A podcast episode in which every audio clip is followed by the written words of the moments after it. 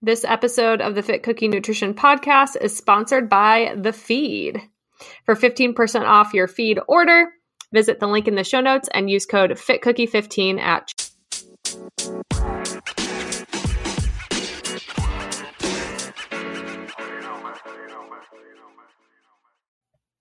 Hey, everybody, and welcome to today's episode. I am your host, Holly Samuel, and I'm a registered dietitian, certified personal trainer, and master of health education with a focus in eating disorders. And today we are talking with guest Genoa Van Kiekum, who is from Australia, and he is going to dive into the topic of meditation with us. He is a meditator and teacher of meditation to so many people. And I think the topic of meditation is, you know, some of you may have even like avoided this episode because you're like, ah, meditation.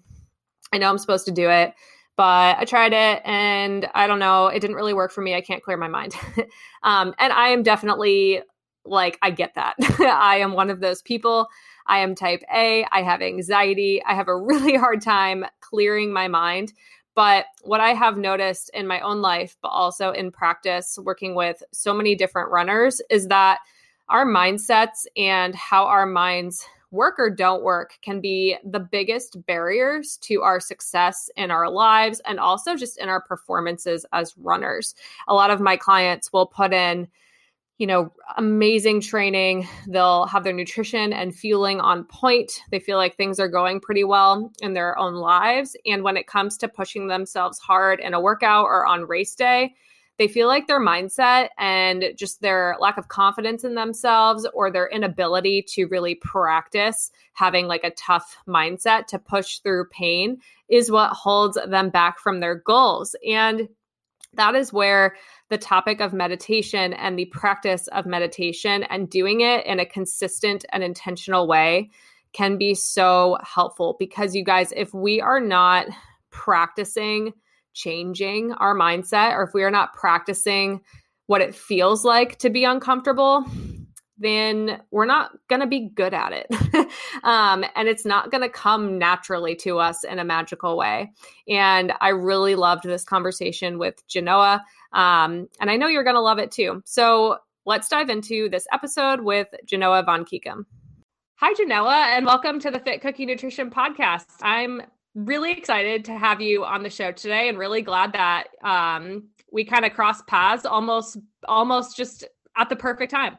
it's funny how that works. Huh? No, I'm looking forward to chatting. Yeah, so we're going to talk a lot about uh, meditation today, and this is a topic that um, I would say I don't know much about, but I really want to learn more about, and I think in turn doing that will benefit myself but also like all of the people that i work with uh, as a dietitian and as a personal trainer so i'm pretty excited to have your your expertise in this subject on the show today Beautiful. Look forward to it. Let's uh, let's get into it. Awesome. Well, yeah, if you could just introduce yourself, um, tell everyone like who you are, what you do, and where you live. Sweet as. So my name is Genoa and I'm based in Byron Bay in Australia. So that's uh, about you know a nice nine hour um, car ride north of Sydney. And it's this beautiful little town. We've got the beach on one side, and we've got the beautiful sort of countryside and hills and hinterland on the other side. And it's kind of a, a smallish town, some cool bars, restaurants. So it's a nice little uh, little place to to end up. And I my main focus is around helping people to free their minds from stress, anxiety, you know, overwhelming negative thoughts. And, and often in life we can feel quite stuck and, and overwhelmed and just kind of like almost just give up and think that's just how life is and have to have to push through. And so um, that's the main um, focus that I have when I work with people. And, and one of the key tools that I use for that is, is meditation. And, and meditation is actually also, funny enough, the it was like the gateway drug for me to get into the space of personal development and spirituality, and everything. Because I was very, very skeptical prior to doing this work. And then, funny enough, now I'm a teacher and, and coach, but I thought it was all bullshit. And so it's funny, sort of coming from that position to now becoming a, um, a teacher and using meditation as one of my main uh, modalities. So that's what I, and I sort of, I have two Um, sort of one one business I have is a men's wellness performance business where we focus on men's wellness, emotional intelligence, that kind of thing. And then um, my Maverick is is my own personal um, brand, and that is focusing more heavily around like meditation and, and finding purpose and, and meaning. And that tends to actually be more focused with women. So I get to have a balance of working with with everybody. Really, it's quite cool. That's so cool. And I I I love that you were a skeptic before and now you're like, you know, preaching it to the world so to speak and yeah. helping so many people. I think it's really funny when that happens and it's like, God, oh, good testament to never say never. yeah, it, it is. actually probably one of the bigger lessons that's uh, taught me is that never hold on too tightly to your beliefs now or the way things are now. Like at this point in time, this might seem, you know, ultimately true and the way things are and the way things should be. Um, but if you're not able to have a little bit of like flexibility in, in, in the way you sit in your view on things, you, are setting yourself up for some challenge. Because you know, had I have stuck with this rigid, no, I can't go back on that. This is all, you know, I wouldn't have had this amazing experience that I'm having now, uh, and a whole total shift in my career as well. So it was a really good lesson. You're right, and yes, have your opinions and views, and and and stay, you know, solid in what you feel to be true but leave the door open for things to evolve and, and change as, as you move through life. Oh, that's just like everyone should just take that advice and run with it. And I'm just thinking, especially as it relates to like the internet right now, um, or like politics or anything uh, that's going on in the world. Like that's just such great advice. yeah, no, it is. It's it's and it, unfortunately, there's been so many um, challenging situations caused by and lots of division caused by people who are unable to see and at least have any level of understanding or respect or compassion for another view and, and see it as, as, purely as a threat. And that's a challenge. It's highlighted the nature of the human psyche if we're, you know, manipulated in a certain way, what can play out. So it's really, really, I, I agree with you in the current um, climate, really, really important for you to sit back and go, okay, cool. This is my view and it's based on this, this, and this. And that's theirs based on X, Y, Z as well. And can we still be okay be okay together and have a, a level of respect as opposed to an attack on that person? So yeah i agree. Oh yeah we could all use i think some development there. And it's just it's really challenging i think to do that because i like you think that you're so right and then they think they are just as right as you do but like it's the opposite so it's just yeah that's where like the the butting heads can really take place family dynamics too wow this is going to be a great conversation um yeah. So, I mean, even like you said you were a skeptic before. So, what made you want to get into meditation? So, it wasn't that I wanted to get into meditation, it was that I was unsatisfied with life as it was. So, I was, I experienced you know, anxiety. I actually didn't realize, I didn't know what anxiety was. I didn't, I'd like now, eight year olds are saying they're, anxious, they're anxious. You know, back back in the day. but yeah. when I was, you know, when I was in high school, I didn't know really what anxiety was, but I realized now that I had it. Right, I, I, I feel physically ill. I sometimes even vomit from it, and that's that's how it was for me. And um, and I moved through. You know, I, I studied. A, uh, sorry, I um, took a pretty traditional path. Like I finished high school. Know, I was playing in the footy teams and all the rest, and doing what you do went traveling the world. Then I came back and I actually studied two degrees. So I was very much in, you know, studying, career, blah, blah. Um, but at the same time, I, I had this knowing, I was like, I'm not at my best. I don't know what that means or what it looks like, but this, this can't be it. You know, like I was very much just going for the motions and my, you know, purpose was getting hammered on the weekends. That was my excitement. Right, that was my like let's you know it was all about the weekends, and so hmm. if you sort of zoom back to see that as like a highlight or waiting for my next holiday, to see that as you know what you're looking at as the the excitement in your life, it's pretty small and pretty limited, and and not overly constructive, right?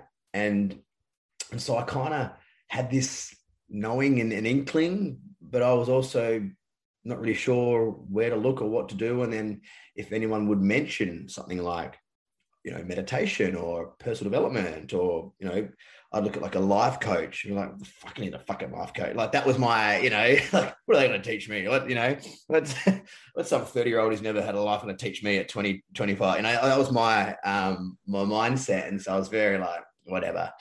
And and also I suppose that there are unfortunately some representations of gurus and teachers and all that coaches that aren't overly healthy right? And aren't overly embodied and can be kind of preachy and almost like condescending. And and so i also took that on a bit and i was like oh, if that's what the world is like i'm not i'm not into it you know? And there's the whole gurus that have done the wrong thing. And, and unfortunately you remember those what those stories, right? and so I gotta more- I gotta jump in here too because I gotta tell you, like when you emailed me about yourself and just like you know connecting and whatnot, that's like what I thought of. I was like, let me check this guy out because I have this preconceived notion, you know, of what this type of person is, and I'm scrolling through your social media. I'm like, I love this guy. Like he's awesome. Like this is I am wrong. So thank you for pointing that out. Continue. no, it's good, and that actually kind of that feeds into the fast track of a motivation for me in becoming a teacher and doing the work that I that I do, which we can we can get to in a in a, in a moment. Uh, but in terms of me sort of getting into meditation, what it was was me not being satisfied fundamentally, and not knowing what that looked like. And I so the at that time I was working for an alcohol company, so I was the you know state sales manager, state manager for an alcohol company, and I had a few I had clients, and one of my clients, they happened to be meditators, and it was the first time I saw people that meditated in, in a different light. They were quote unquote normal. They still drank alcohol and partied and ate meat and were really successful in multiple businesses. They were creative and operating at this level up here, and they were cool. And you know, one of the um, Jackie, who ended up becoming my teacher and a really good friend, like you know, she owned a PR company, and she was like a ball breaker, you know, female businesswoman. And I was like, whoa! Like, and her partner used to own a vodka label and a fashion brand. I was like, fucking yeah, like, okay. That, and that was the first time for me. I was like, and her dad was a surfer and he owned the restaurant. And I was like, this is cool. And it was the first time I ever saw it in a different light. And that sort of put the door ajar and I started exploring it. And also, I was interested in performance, right? I was like, how can I sleep less, do more, you know, be stronger, stay younger and fitter, you know, be more creative. That's what I what I was in as well. And you know, I went through a um, like my entry into the world of podcasts was um, Tim Ferriss, and so there was obviously a, a solid theme there with you know his reviews and research into high performance and and meditation and mindfulness was just always there. And I was like, okay, mate, it's time to get out of your way and explore this. And so I ended up learning from so my first clients, Jack, she ended up becoming a meditation teacher. She's similar to me. She's like, there's something in this. And she studied, went over to India, studied, came back, blah, blah. And I was like, and because I trusted her and I liked her and she resonated, I was like, all right, let's go. I'm in. And I still remember, and it was still, there was a level of like, and I, what I learned was called Vedic. And, um, and what is funny, because I remember when you uh, learn this, you have to bring some fruit and flowers. There's like a little mini ceremony at the beginning, and there's different levels. You don't have to do that. Was the, the, the style that I learned. I remember standing there in the street. What was I, 26, I think? Mm-hmm. Something, you know, 26, 27, something like that, in Sydney, in, a, in Paddington, which is a buzzy part of town. And, and I'm standing there holding my fruit and my flowers. and I was like, fuck, if any of my mates see me, what am, what what do I say? Like, it's like, what I'm just standing there waiting to go into this place was like, maybe I'll say on a date or something like that, like bring my flowers and fruits. It was just, it was quite funny. And anyway, so I, I so um, I, I learned, and I was just, I was like, I'm gonna give this a crack. Like I'm in. I'm just gonna, I'm gonna stick with it. And so I learned. It didn't make sense to me at first. I was like, we did the thing. She gave me my mantra, blah blah, and I was, I would sit there and meditate, and I'd just be saying the mantra and thinking, and I was like, I'm not sure if I get it and it was uncomfortable. You know, I was like, oh, I just want to get out of here. So um, this is not working. You know, all the resistance, of course, coming up. And, but I was like, I'm sticking with it. And it wasn't like a power, like, wow, pivotal moment where I'm in, see everything for what it is. It's just a slow, very subtle shift over time. And, but because I stuck with it, it started shifting. And I remember at first I felt I was really, really tired. I was like exhausted after I was meditating for the first few weeks. And I was like, remember saying to, to Jack, I was like, um, I'm not sure if this is working. She's like, what do you mean? I'm like, I feel exhausted. And she's like, okay, tell me about the last 10 years of your life. And I was like, what do you mean? She's like, how do you, how did you live? Blah, blah. And I was like, I partied every weekend. I worked hard. I was loose. I, I could go without sleeping and work and party. That's how I operated. She's like, so would you say that your body has accumulated a lot of fatigue and stress over the last 10 years? I'm like, uh, maybe. Hell yeah. just a little bit. And so just like that's your body laundering and detoxing the buildup that your body's holding on to of stress and tension and fatigue because you haven't given yourself the proper time to rest and repair and heal. And that's what your body's doing now. So you're going to experience a little bit on the way out. But once you do it, moves through and it's it's it's, it's gone. And I'm like, ah, and then I experienced that over time. I was like, I get it. So it's like a it's like a this is where a lot of the resistance comes for people because it's a it's a processing of accumulated stress in the body and that doesn't feel good. Uh, and so that was the sort of the shift for me. And then um, I still remember I was like, I started to see subtle shifts. And I remember asking my parents once, I was like, oh, do you think I've changed um, much? And you could fair to say that their response um, made it pretty clear either how much of an asshole I used to be or just how much better I've become. um, but that was kind of, and that was the, the experience of moving um, from being skeptic to then meditating and starting to see some shifts. Oh my God, so many good points there. And I think anyone listening to who's listened to my podcast before, or maybe they're a client even, they're probably like, I see how this relates to running. I see how this relates to nutrition and ditching like a restrictive mindset um, you know, it's all intertwined so much because I, I say things like that to people all the time. Like there is a period where it has to maybe sometimes get a little bit worse before it gets mm. better. Um, but you have to kind of like, you know, stay consistent when you don't want to, um, which is so hard. yeah, a hundred percent. And that's, you know, hundred percent. If you haven't trained either in a while or in a certain style, the first few weeks suck. It's terrible. Like, yeah. you know, like you're sweaty and it's gross and it hurts. You don't want to do it. And you're looking for excuses to not do it. And then, and all the rest. And then if you stick consistently through that, you're like, oh, this is a little bit easier now. Like it's not as, and that, right. And, and the same with everything. And so you, you're 100% nailed it there. And that's, we don't uh, think with meditation, people have this idea that it's going to be this like weekend transformative peak experience and something like, ah, oh, I'm healed. And it's like, it'll be like saying, if I do this weekend fitness retreat, I'm going to work off 10 years of not exercising and keep me solid for the next 10 years too. Is that going to, is that going to work? No, it's not. Um, and, and, so that's a bit of a shift in mindset. We need to understand it's like it's consistency that will show results similar to anything. Mm. Totally. And I work a lot with people who maybe have done like a lot of fad diets, you know, throughout mm. their life. So, you know, they're in a, you know, they've maybe been in a bad relationship with their bodies or with food for decades and decades and decades, you know, and we work together for a few months and they're like, I feel like there's a lot to unpack and I how long is this going to take, you know? And and it it takes a long time if you've been consistent in a different mindset for a long yep. period of time. It's really hard to change that. Mm, mm. And there's no and a lot of people also they like to hear timelines. So so when do you think I'm going to be fixed, or when does this happen? It's like, so when will I be here? And it's probably even more challenging to measure than like depending what your goal is in, in fitness or nutrition. If I mean, if there's a clear weight goal or, or strength or, or or pace you're looking for, you can you can kind of measure that. But with emotional, and I mean, you can kind of see maybe you're less reactive, but there's not a clear pillar. It's like, oh, I can, yes, I finally hit this mark now, or in a month time, this is going to happen. It, it's, it's a lot more subtle um, and not as tangible as that, which makes it even more challenging, I suppose. Mm. Yeah, let me just get out my crystal ball and see what it says. Yeah, I mean, my favorite answer is like, I don't know, it depends because it's it's subjective. It's hard to measure the subjective. Let's take a minute to hear a word from our sponsor, which is the feed. You guys, when I first discovered the feed um, back at the very beginning of my training for the Boston Marathon this year, 2022, I was so excited um, because the feed is a website that you can go to, and they pretty much carry any sports nutrition brand item that you could think of.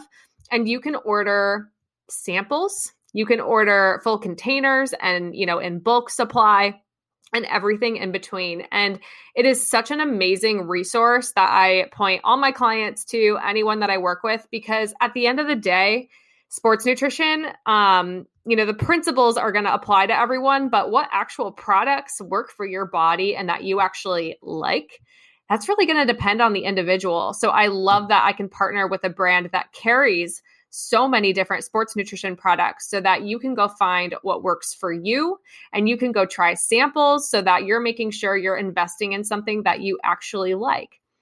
To go save 15% off of your feed order, you can visit the link in the show notes and use code FitCookie15 at checkout.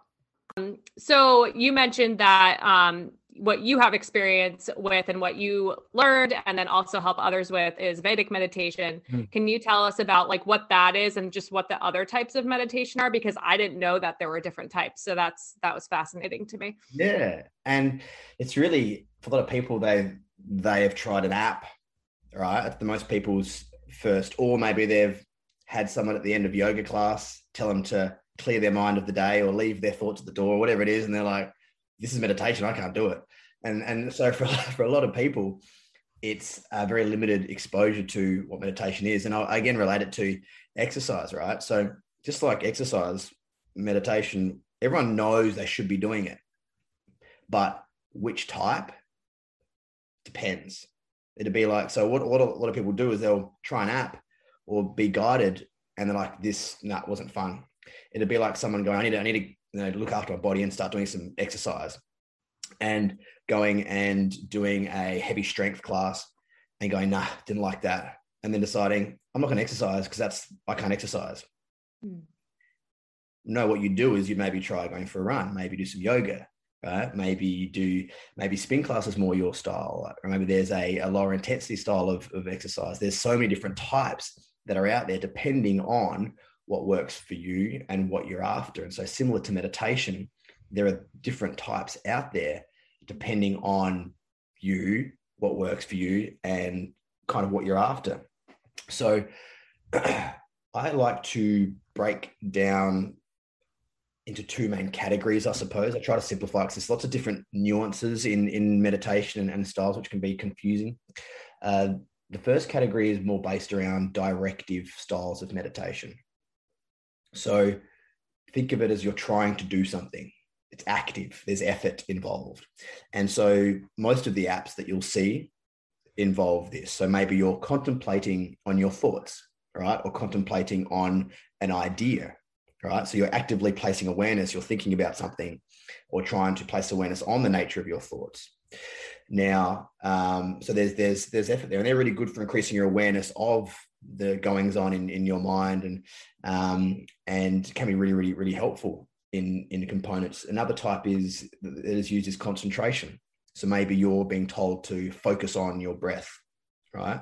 Or maybe the end of your nose right? Or you focus on a flame right? So focused attention. And um, this is a, a lot of effort. It's really concentrating really really hard to sort of if you almost absorb yourself with just this one thing you almost like you you lose your concept of being um, engaged in the in the real world, and you have little moments of this where like, oh, uh, but these styles are what was probably practiced more so by monks and people living a very different style of, of, of life than us. And so, while they're really easy as a like dip the toe in the water. They're very, quite easy to guide and have on apps that people can do, or be you know, or maybe a visualization where you are told to visualize a beautiful stream and going for the forest and you know and these kind of experiences they are um, really really cool to to do but what i see and have experienced is for people to really start seeing some shifts over time they need to do a lot of it but then these are better like longer is better in these styles and also because there is effort you're still trying to do something and often people have this idea that there's an end goal in these styles. Like, you know, I remember I'd do guided and I'd, i start thinking about, there'd be, I'd be going for a visualization and I'll be, you know, going for the forest. I'd be like, oh, this is magic. And then I go, I start thinking about my day the next day and I, oh shit, and I'd come back and I'm like, damn it, where am I meant to be now? I've missed, I was in the forest before now he's talking about being somewhere else. I'm like, what have I missed? Is the good bit, you know, and that, that kind of thing would go on. And, and so these ones can be they can be quite challenging uh, for, for, people, and because there is effort, you're still really trying to do something. So different parts of the, uh, the brain are being activated. Now, the other category, which is now which is what I end up working with and, and focusing on. So I, I, use the other style, which is mostly what you see in the apps, and they're great for tools and techniques in real time to shift states. The non-directive is the second category, and this is where the sort of self-transcendent styles, which is like if you heard of TM, you know, Vedic, that's these styles of, of meditation, and they're often confused as concentration styles of meditation, and the the Vedic, which is what I um, studied, they work with mantras, and mantra in this scenario is not an affirmation.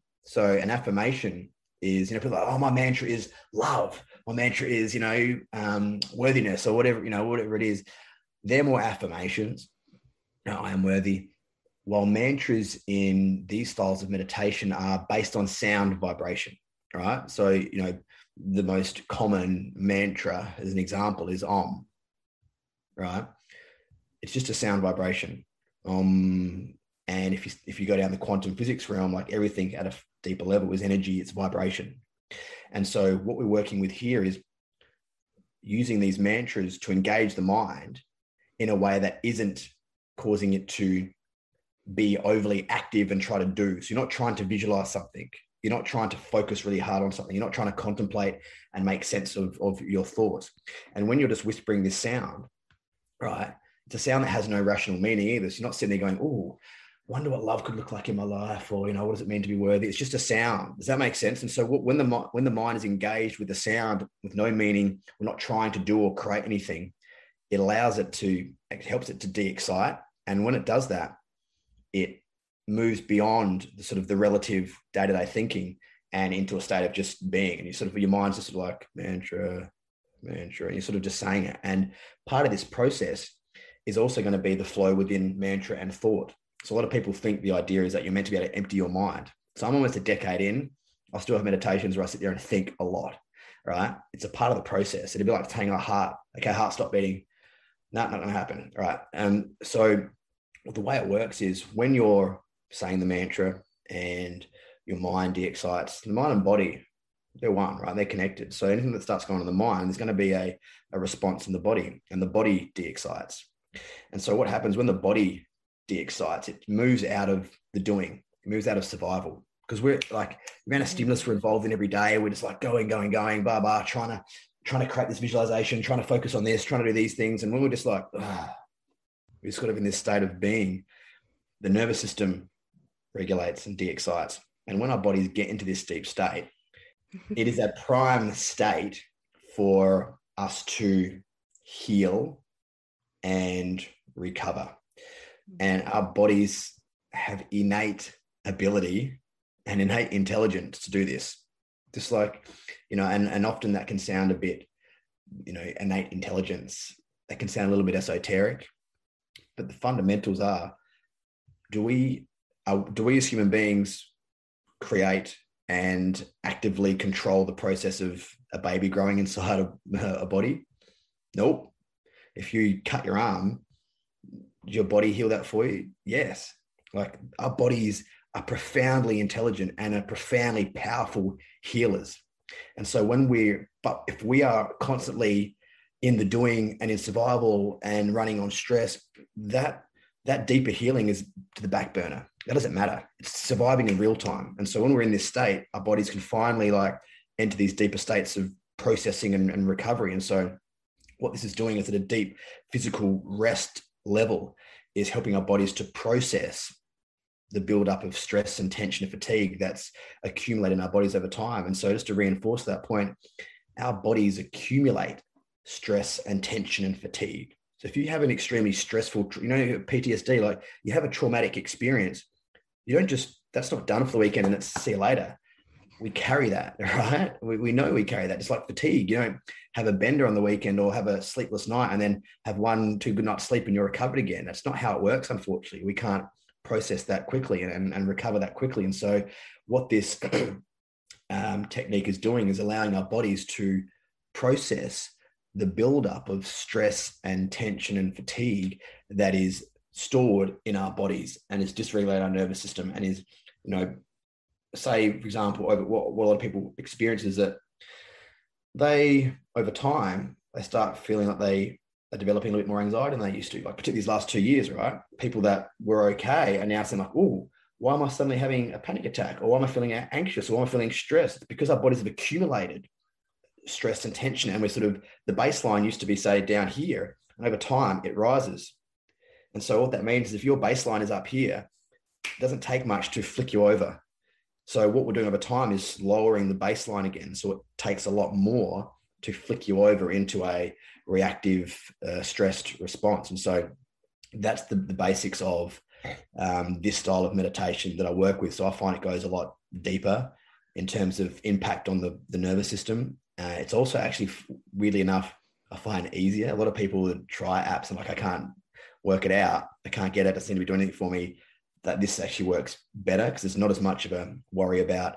You can disappear in thought and you can come back. It's more like a flow between. So um, that is what what I um, focus on, teach mainly, um, and see some really really cool shifts with. So I hope that without tread the line between going too deep and then explaining it, but um, hope that makes sense.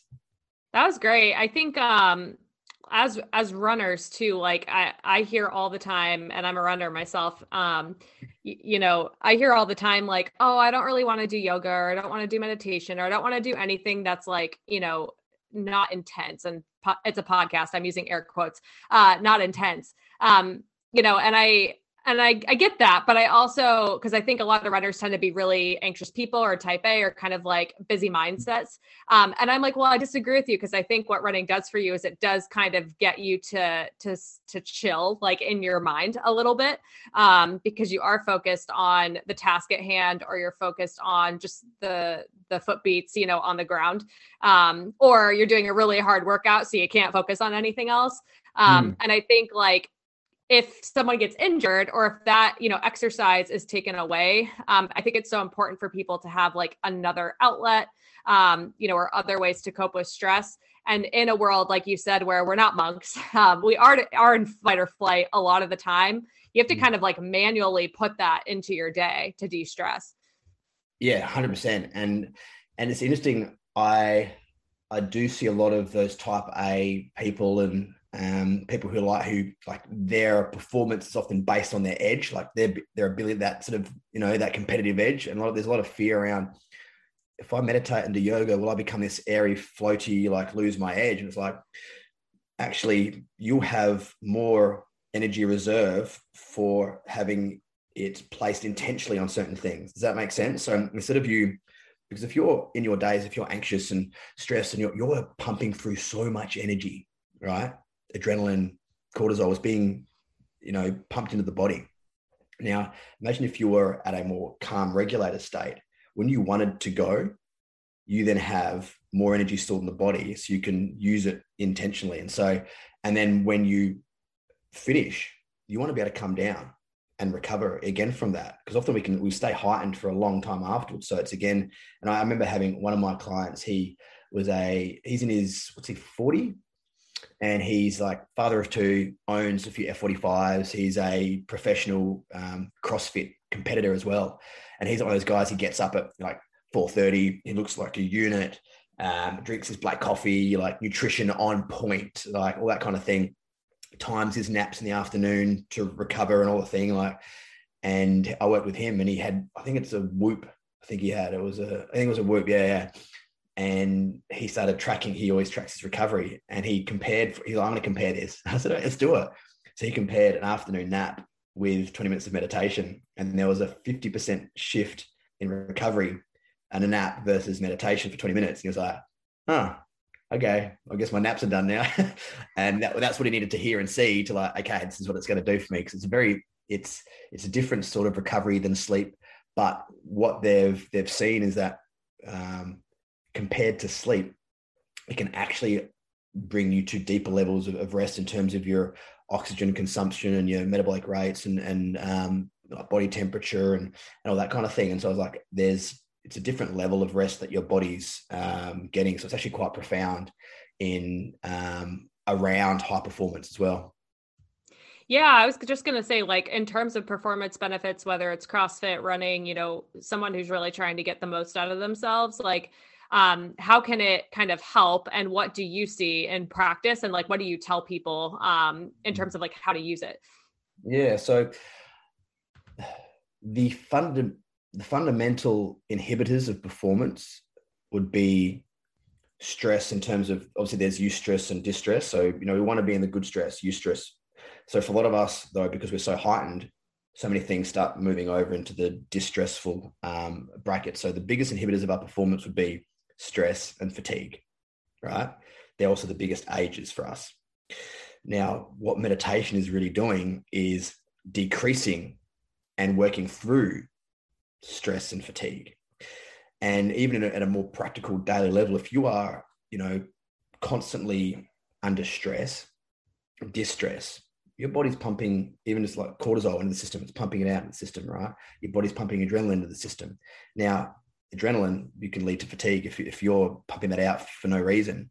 You you're going to potentially um, lead to adrenal fatigue. Now, also cortisol. If you're pumping that into the system, and it's not being used up.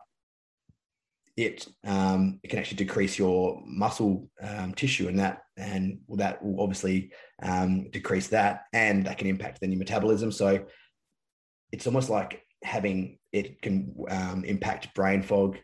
It can impact your ability to think um, like expansively and constructively.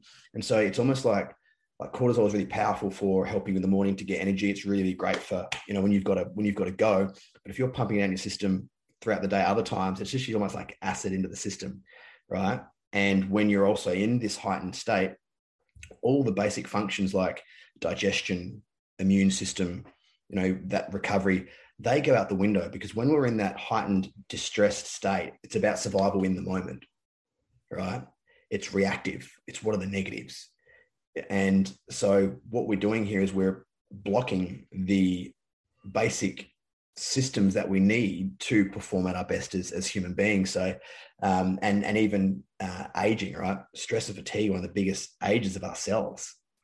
And so, by using specific powerful techniques, i.e., meditation, to slow down the aging process and help recovery, it's going to increase our longevity as well. So it's just it's it's really it's really cool to understand that it's not gonna it's not one of those things that's just designed for hippies and monks and it's airy fairy. It's I use it for performance, um, and there are different styles that you can use. So um, yeah, that's that's when it comes to um, like physical performance, it's really, really, really vital as well.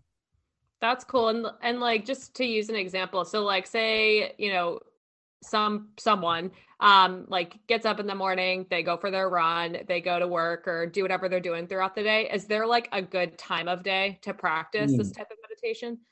Yeah. So I recommend to do it within the first 10 minutes of waking purely because for most of us, and I'm the same, once I've gotten up and started my day, the chances of me going, oh, I want to go back and meditate now are, are quite low, especially if mm. you've got a lot on.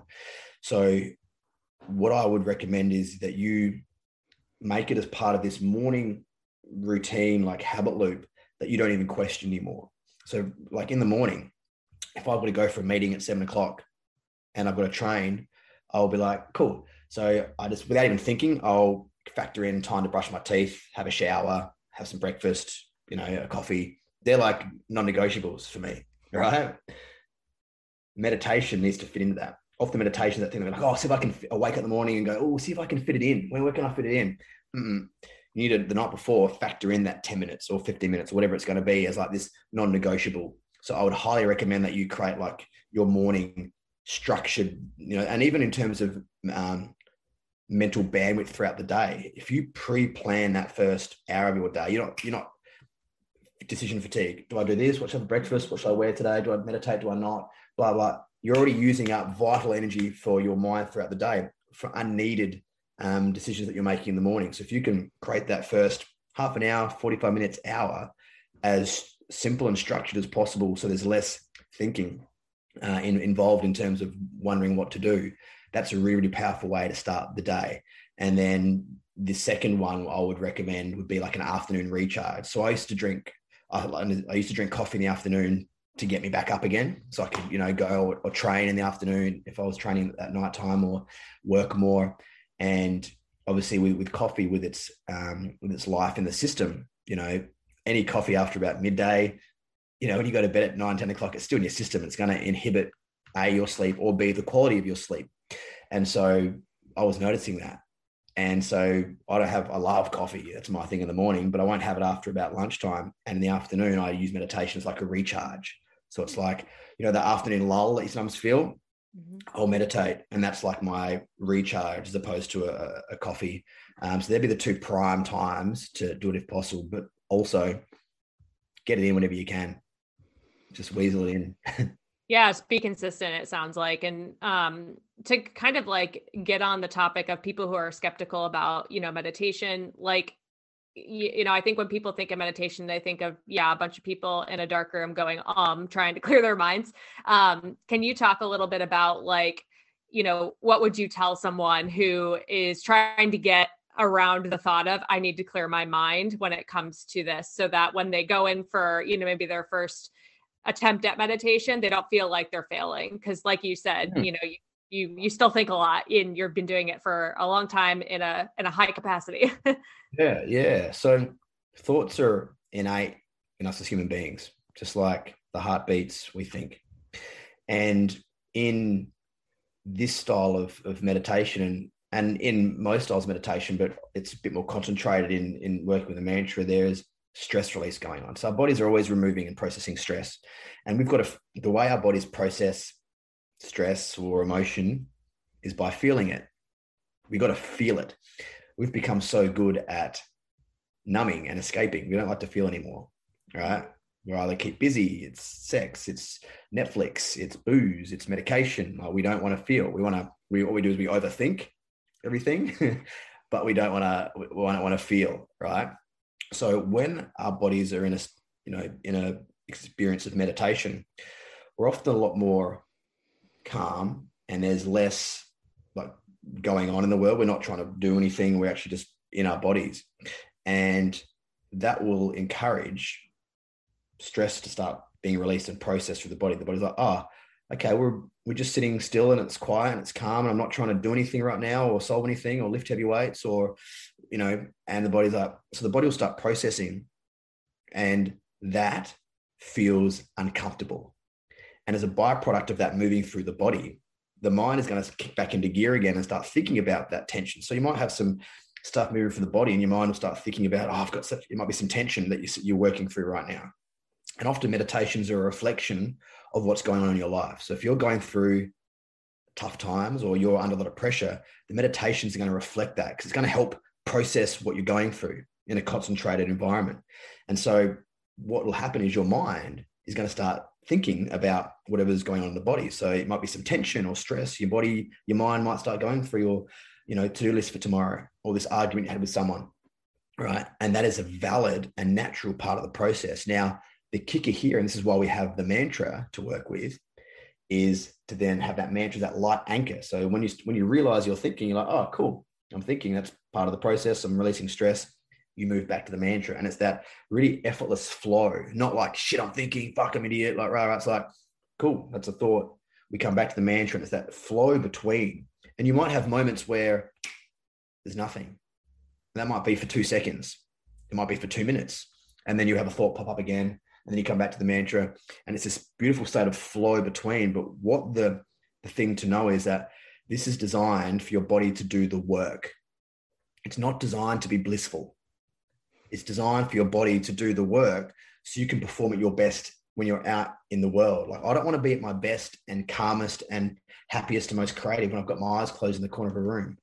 I want to be at my best when I'm engaged in the world. And so that's what this process is doing. So I look at meditation is the work, just like exercise. Like I go to the gym so I look good and I feel good when I'm in the world.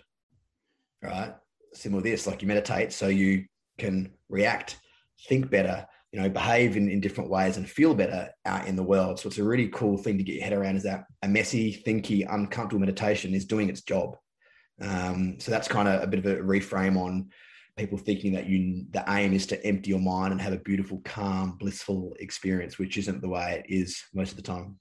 Such a reality check. I love it.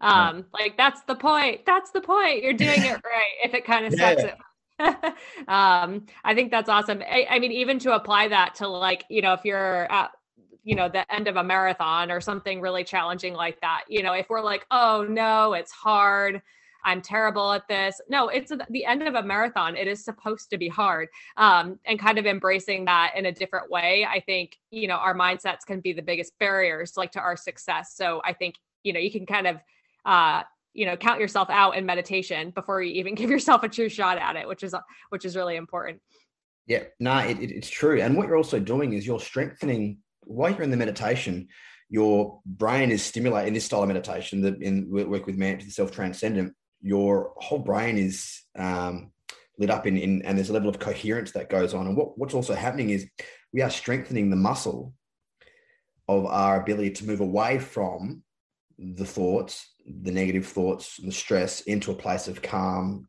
groundedness. And so that muscle gets strengthened by regular practice. It's like, so twice a day, you'll strengthen that muscle. So in real time, when you're in a challenging situation, you're running a marathon and you find yourself going, you're, you've already practiced coming back to the here, to the now. And so that muscle is stronger than what it would have been without any practice. So it's also in that sense, and it's strengthening our brain's neuroplasticity, which is its ability to create new neural pathways, new habits, new ways of thinking. So it's also really good support for other work. If you're doing other coaching, other therapy, it's going to strengthen the impact that they have on you because also it's regulating the nervous system. And when you're regulated and, and de-excited and in the parasympathetic, you're more open to receiving and absorbing um, new things as well. So it also helps with that component. That's a really helpful metaphor because I I use that a lot of the time with my clients who maybe have like a lot of negative self-talk whether it's around food, their body image, their uh, identity as an athlete. Like mm. if you are constantly flexing that muscle, the other ones, you know, the ones that are productive usually. Um you know they're not going to be strong. So it's really important to like again intentionally put that into your day even if it's uncomfortable. Yep. Yeah 100% it's literally like training. It's a pretty um, it's a state that's pretty conducive to high performance and a better way of living. So familiarizing your body and mind with that is going to make it easy to access in real time. So by you familiarizing yourself with this state that is you know more conducive to living better, feeling better, thinking better in real time, it's going to be easier for you to come back to that, right? If you don't familiarize yourself with that state, how are you going to get there when you're under the pump? That's going to be really, really hard. So it's literally like by practicing, you're strengthening your ability to come back to this stage. You're like, oh, I actually kind of know what that kind of feel. And it's not a conscious thing. You have to actively, you'll know your body's like, okay, if I, if I, you know, maybe do a few deep breaths. Oh yeah, we've been here before. Like I can get here. Um, so it's literally also because we also we always go for the default. What's easy? We've we've gone down the same thought process, same path, same pattern for 20 years we're going to keep doing that unless we actively start breaking the twigs away for, for a new path every day. And then it's like, oh, okay, this becomes a bit easier now. Um, so yeah, in, in that sense, it's helping us to be able to shift to a more constructive state of mind in real time. Yes, exactly. I think that's that's spot on. And hopefully, you know, we've convinced some people to try it out try it again if you've tried it once um, and make it a part of your practice and are there any like resources or just like advice you would give to someone who's like yes i'm sold i want to go give this a shot um, that they could turn to um so it depends where you're at with with meditation so for some people the the apps are, are great and aware and that's all they need and and epic but if you're like, nah, apps aren't quite cutting it for me. Want to try something different. Then I would um, try to find. I mean, obviously, I've, there are online courses that you can do for this style, but I would thoroughly recommend um, getting like taught, just like getting taught how to lift properly or how to, you know, have a better running technique or whatever it is. Like, you're going to be able to have a much better experience. And that's, I think, a lot of people that will like kind of self do it. And some people that goes really well with, but for a lot of people, it's like they kind of try it and it's like, oh, I can't, this is not working for me. Um, so I would literally like search for, um, I mean, you can type Vedic uh, in. Um, obviously, there's a of, I'm sure there's other, I don't know many other teachers around that offer um, this style of, of, of technique at an online level. I mean, I, have got a few courses that do online basic um, ones for this style. Um, but I would explore, like explore different types, listen to a few people talk about it, and and just like with exercise, finding what lands for you. Yeah, and that brings me too to where where can people find you and your resources because you have a lot going on, and and I think a lot of people would probably benefit from it. mm, yeah, yeah. So I mean, the main the main course I have is a just it's an online. It's called uh, Maverick uh, Meditation, and it's mainly the, the the way I'm most active is in Instagram. So that if people have got questions, you can you know message me and I'll answer those questions and, and sort of direct you there. But that's probably the best um, avenue. There's a, you can go anywhere from you know a, a self guided course where I teach you on, on videos and you walk away um, to full one-on-one coaching and, and meditation stuff. There's a fair um, fair range to go through. Awesome. Yeah. And I think, like you said, sometimes having that mentor, that guidance can be helpful because if you start to feel uncomfortable or you start to question if what you're doing is right, like it's nice to have a resource to go to. Yeah. And just answer those questions that don't make sense. Um, because I, the, the basics of it is, is that and the reason why I became a teacher was I was like, the impact this can have in your life if you do it and stick with it is profound. And I just wish everyone was able to experience it and understand it and at least, you know, properly try to integrate it into their lives. And that was why I came in to do what I do to make it a bit more digestible, um, I suppose. So it's just, you know, I guess it's more around like what's your priority in, in life? You know, a lot of people, it's like, oh, I'm too busy. I'm like, you're not too busy. You've just prior, which is fine. Like, just be own about what you prioritize, um, and and look at like what that what that looks like. Because often we forget about the nervous system. We're good at training these muscles, and we forget about the, the fundamental, which is our nervous system. So it's like, what are you doing for your nervous system and your and your mind?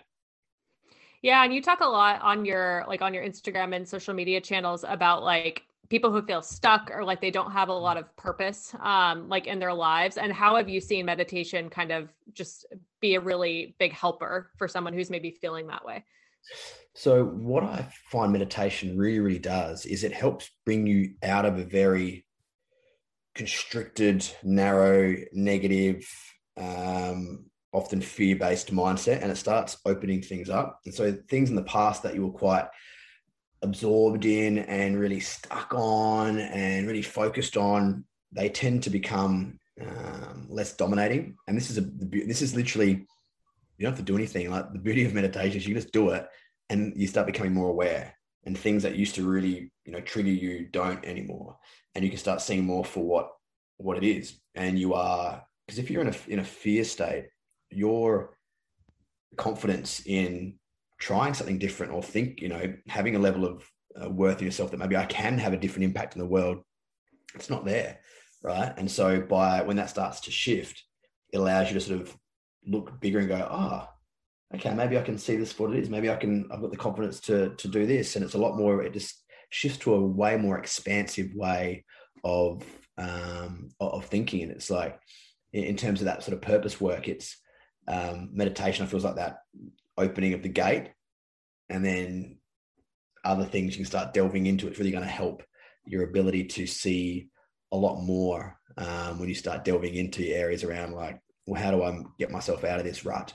Because um, often when we're in a rut it can be very limiting way of thinking and this sort of starts taking away those limits. That's really helpful. And i think um, kind of like you mentioned too it's it's important to to flex that muscle because if you are seeing the forest through the trees you know so to speak it's like okay it's really hard to you know get yourself out of that by like thinking your way out. So it's just yeah. it's helpful to like set that space. Um is there anything else you want to add before we get to our end of the podcast question? Um nah i think we've uh i think we've thrown it all in Awesome. Well, I'm very curious to hear your answer, especially from someone who is of a meditative mindset. But um, all right, so like you are finishing the best workout of your life, or you're crossing the finish line of like the best race of your life.